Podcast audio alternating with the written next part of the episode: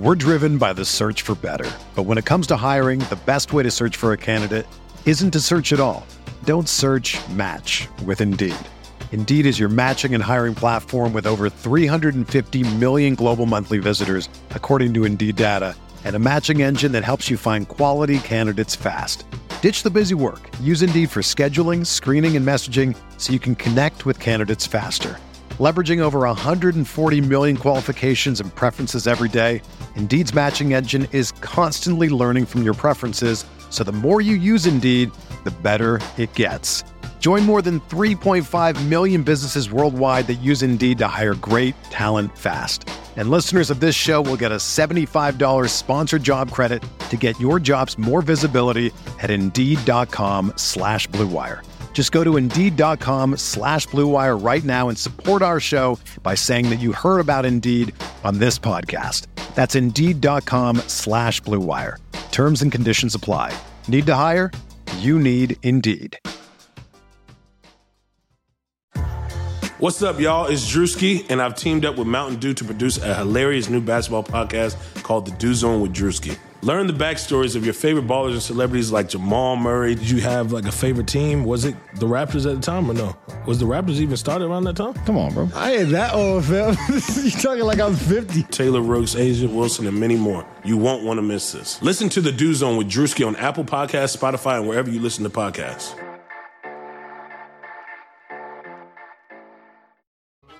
Pele leaned in and said something to Freddie. Don't let them change you. Keep working on what makes you different and what makes you special. It was great advice, but it caused me some problems. But what could change Freddie Adu? Soccer is going to explode and it's going to be around this kid. We were the Beatles. Everywhere we went, it was the Freddie show. And with that came the expectation, and with that came the pressure. New episodes of American Prodigy drop Tuesdays from Blue Wire Podcasts.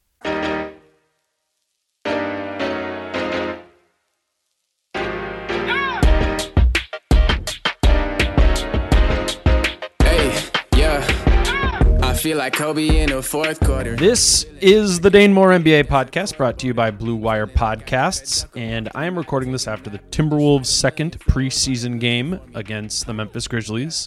It was another pretty uneven loss. Again, what I'm doing in these post games pods after every game is just kind of running through my five biggest observations from that game that just took place.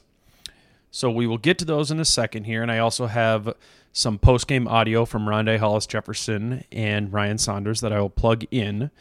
But my first observation I want to get to is really just kind of um, a thought, and it's it's something honestly I was I was thinking about um, before the game, just kind of working through during the day, and it and it's a question, it, and the question is this: as, as we've sat here watching Ja Morant, it's it's it's been on my mind, is you know who who is better, Ja Morant or Karl-Anthony Towns?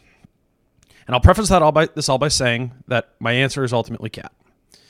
I feel like I have to say that at the beginning, so many of you don't just angrily turn off this pod.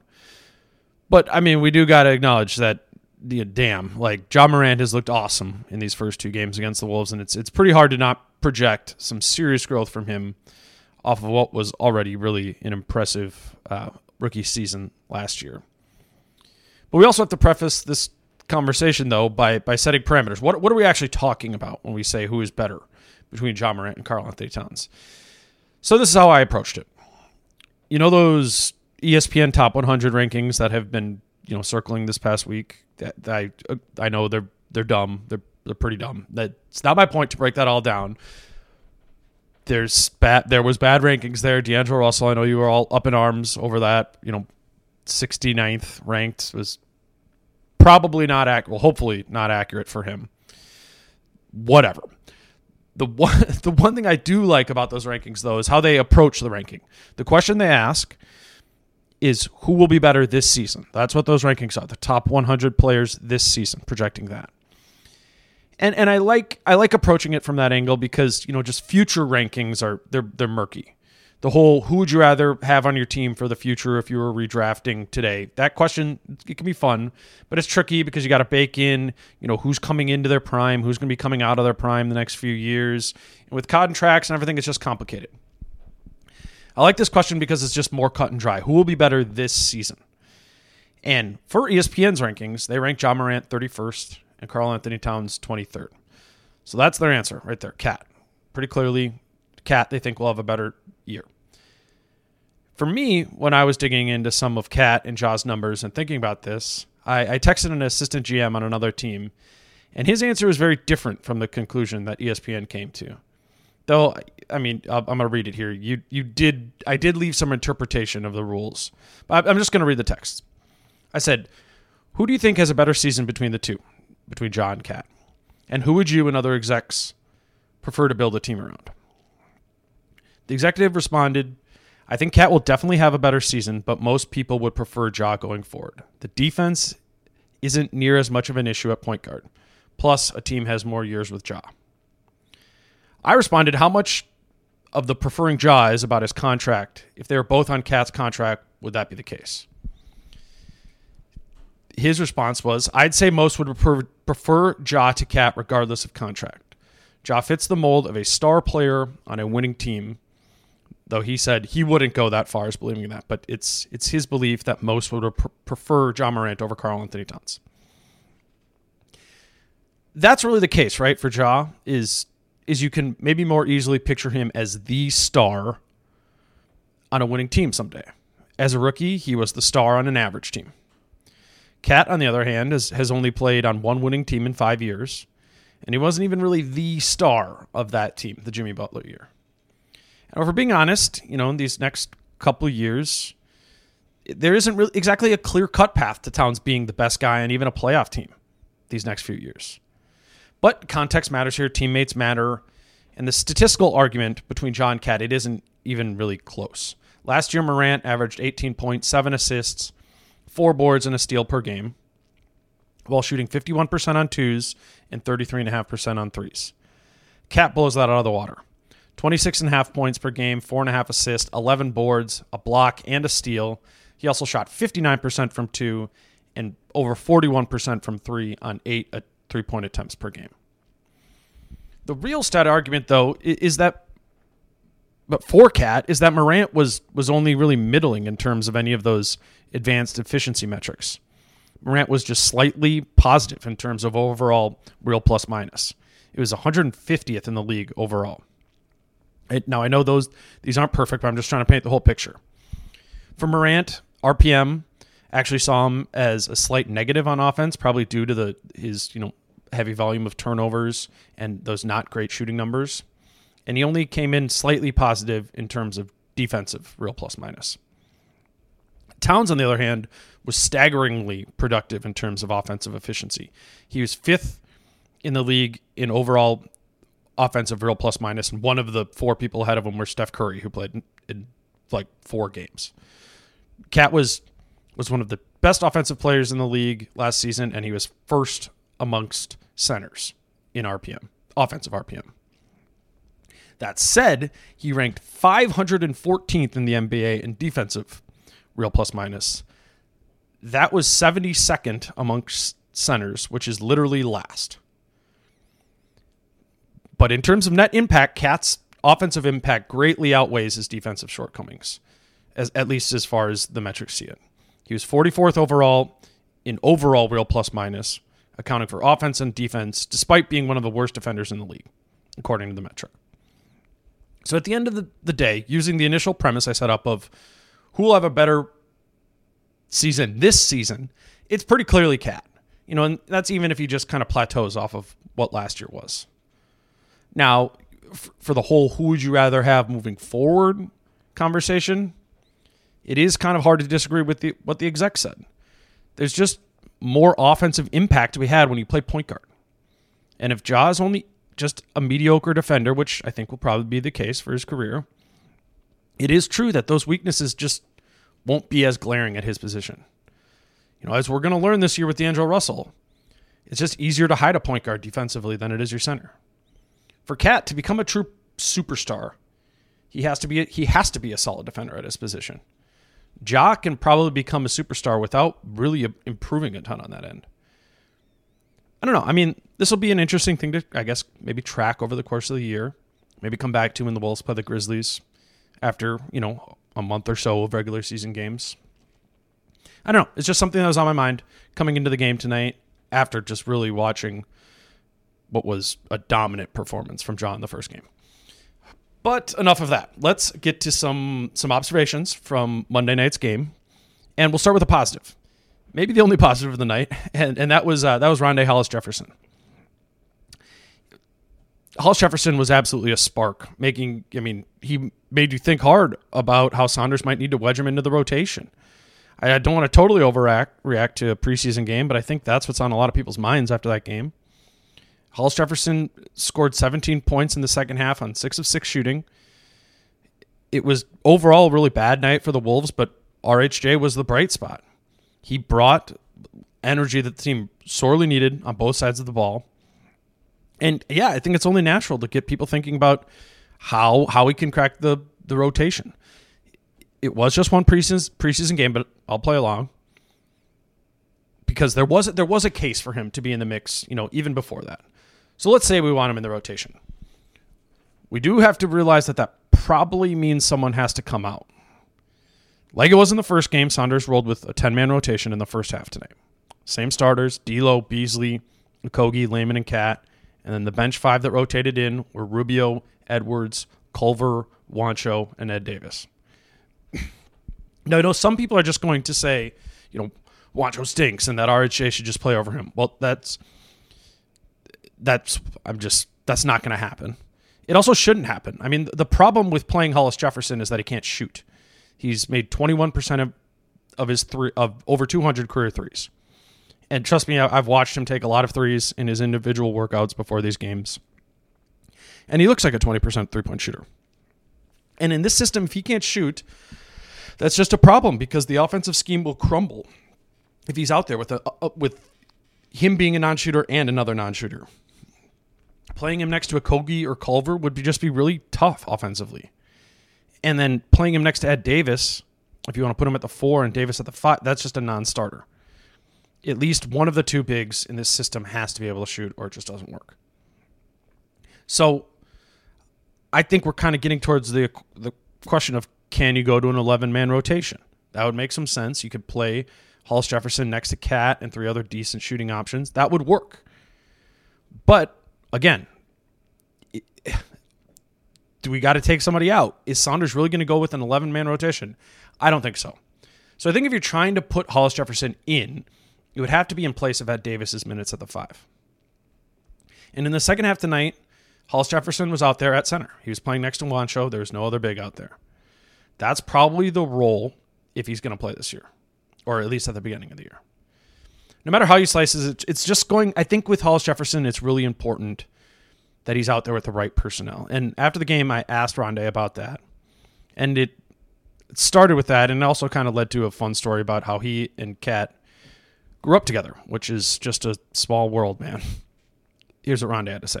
Hey, Rondae, uh, I know you're just kind of fighting fighting for minutes and, and just a, a, role on this team, but is there is there a uh, player or a couple players on this team that um, you're particularly excited to play with or feel that maybe you fit your game fits best with on this roster? Um, man, I feel like my game fit with everybody. You know, everybody loves to play with someone who, someone who works hard, someone who competes, um, someone who brings the spark. So um, I feel like my game fits with everybody. But um, I'm definitely definitely excited. I know I know KAT since we were like eight years old. So being able to you know play with KAT um, and then back with D'Lo, um, definitely looking forward to that. And then you know defensive guys, you know like Josh, uh, JC, um, those guys, and then shooters, uh, Juancho, uh, Jake, uh, just playing with everybody, man. Especially the, our rookie, uh, and looking forward to playing with everybody at the end of the day because um, we got a special group. How did you uh, meet KAT when you were eight, or what? Is, where does that uh, relationship come from? Comes from you know him playing in Jersey. You know, I'm from Pennsylvania, probably like 20 minutes away. Um, and a lot of the, the AAU teams, we kind of combined or whatever, and like we we were at a lot of camps and things like that, uh, just competing and having fun and being kids at the end of the day. Um, we can tell you a couple stories, but uh, it's always always a funny just us two in that dynamic. It was just a bunch of two oversized, goofy kids uh, who love to play basketball. So, fun little nugget there. Um, in another part of his media, you know, before he told that story, Rondae w- was asked about just having a defensive impact, and he just gave it was it was cool. It was just such a Toronto answer, and it was it was to the point. It was just like, duh, you got to defend. To him, it was just so obvious that you have to do your job defensively, and I, I just do think that means more coming from a guy who played for for the Raptors. I think guys who have played there, particularly fringe rotation guys they just understand two things in Toronto that you one you win with defense and two if you're a fringe NBA player defense is the way to stay in the league.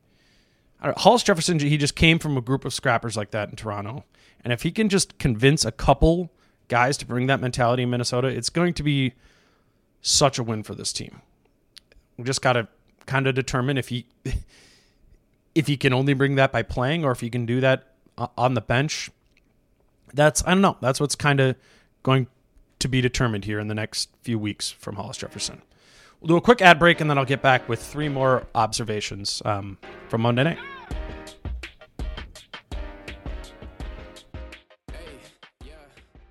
Twenty twenty has already reshaped how we work, and it's almost over. Businesses across the globe are challenged to be their most efficient, which means every hire is critical. Indeed is here to help.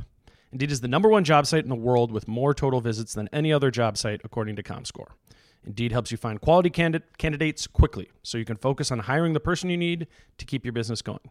Unlike other sites, Indeed gives you full control and payment flexibility over your hiring. You only pay for what you need. You can pause your account at any time, and there are no long term contracts. And now, Indeed's new way of matching you with candidates instantly delivers a short list of quality candidates whose resumes on Indeed match your job criteria that you can contact the moment you sponsor a job, making Indeed the only job site that can move as fast as you do. 73% of online job seekers in the US are visiting Indeed each month, according to ComScore. So it's clear Indeed can help get you the quality hire you need. That's why more than 3 million businesses worldwide use Indeed for hiring. Right now, Indeed is offering our listeners a free $75 credit to boost your job post, which means more quality candidates will see it fast. Try Indeed out with a $75 credit at Indeed.com slash BlueWire. This is their best offer available anywhere. Go right now to Indeed.com slash BlueWire. Offer valid through December 31st. Terms and conditions apply. Football is back in full swing. You might not be at a game this year, but you can still be in on the action at Bet Online. Bet Online is going the extra mile to make sure you can get in on every possible chance to win this season. From game spreads and totals to team and player and coaching props, Bet Online gives you more options to wager than anywhere else. You can get in on their season opening bonuses today and start off wagering on wins, divisions, and championship futures all day, every day. Head to Bet Online today and take advantage of all the great sign up bonuses. Don't forget to use promo code BLUEWIRE at betonline.ag. That's BLUEWIRE, all one word. Bet Online, your online sports book experts.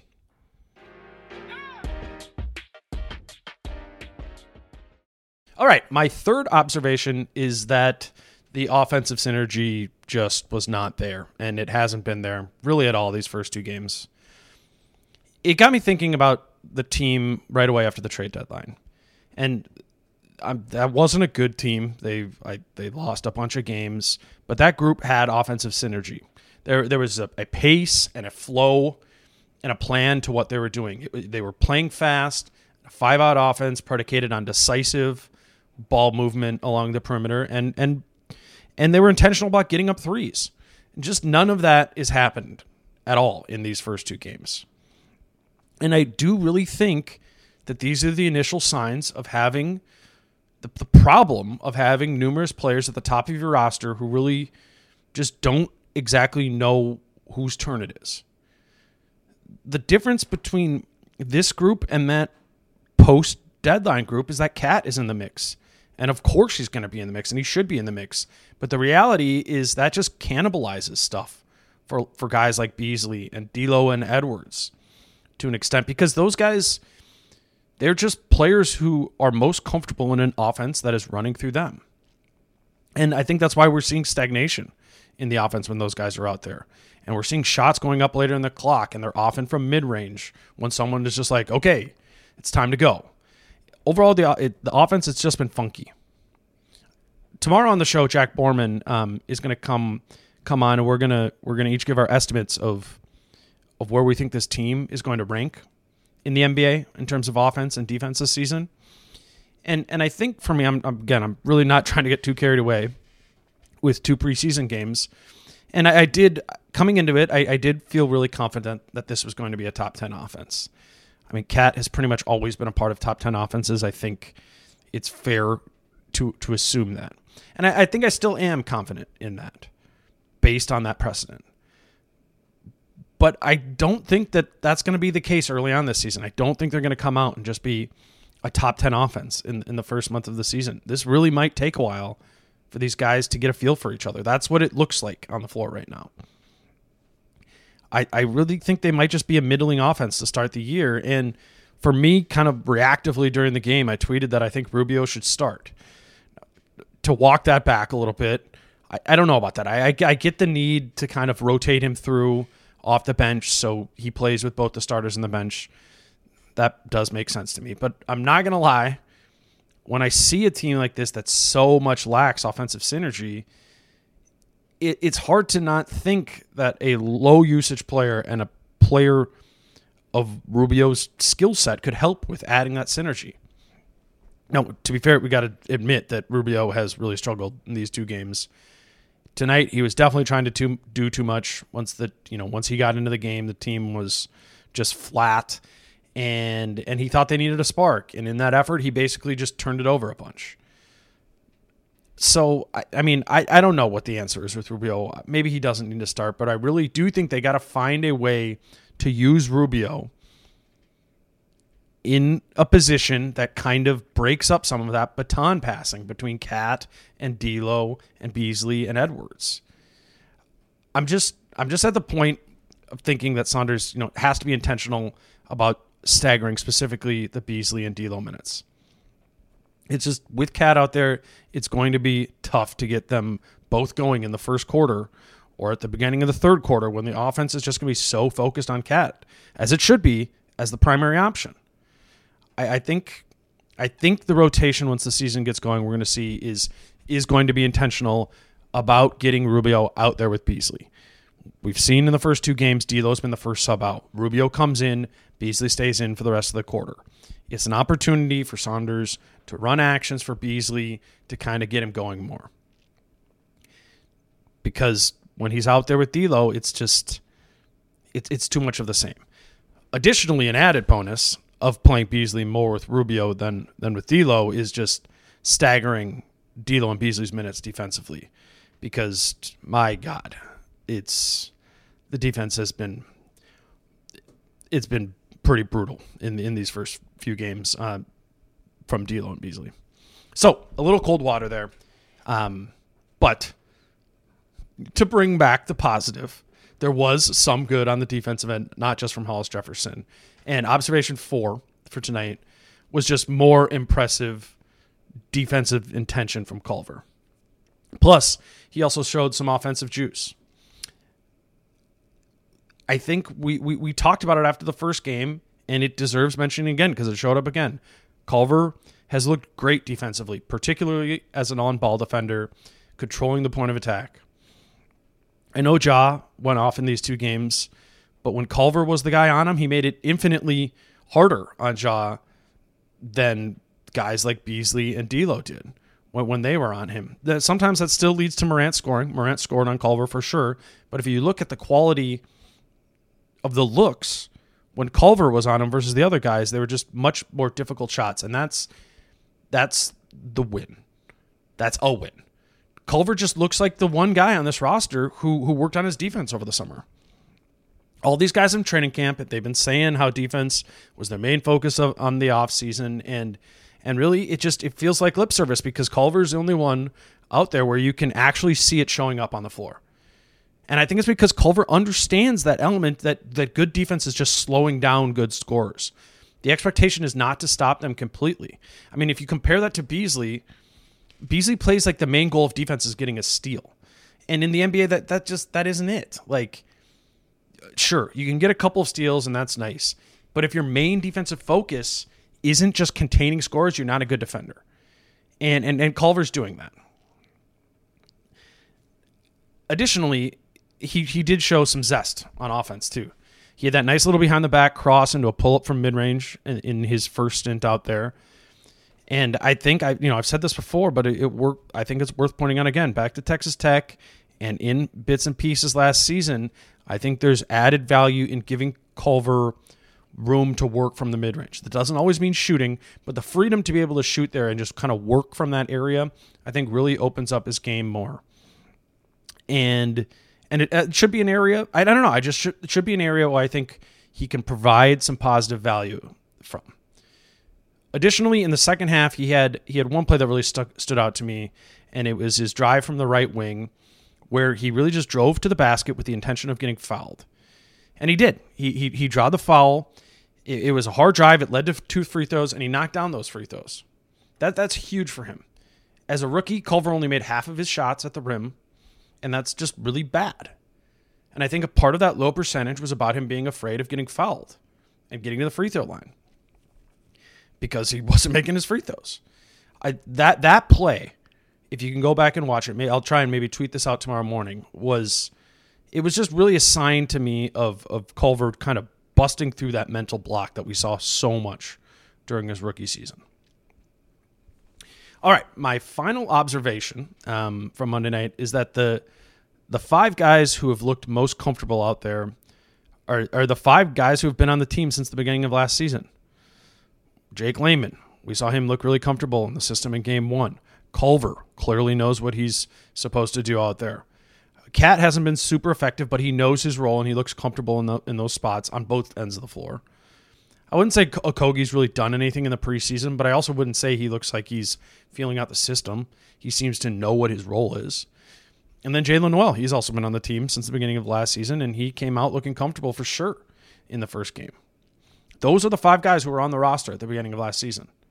The trade deadline acquisitions, D'Lo, Beasley, and Juancho, they don't at all look like they're driving with the system thus far this season. Edwards definitely doesn't. He's just out there kind of playing. I, not really within the construct of anything on either side of the floor. And then Rubio, he doesn't look smooth either. All five of those guys have been just a pretty uncomfortable watch. And I put Ed Davis in there too. I asked Saunders uh, post game if this was a fair observation.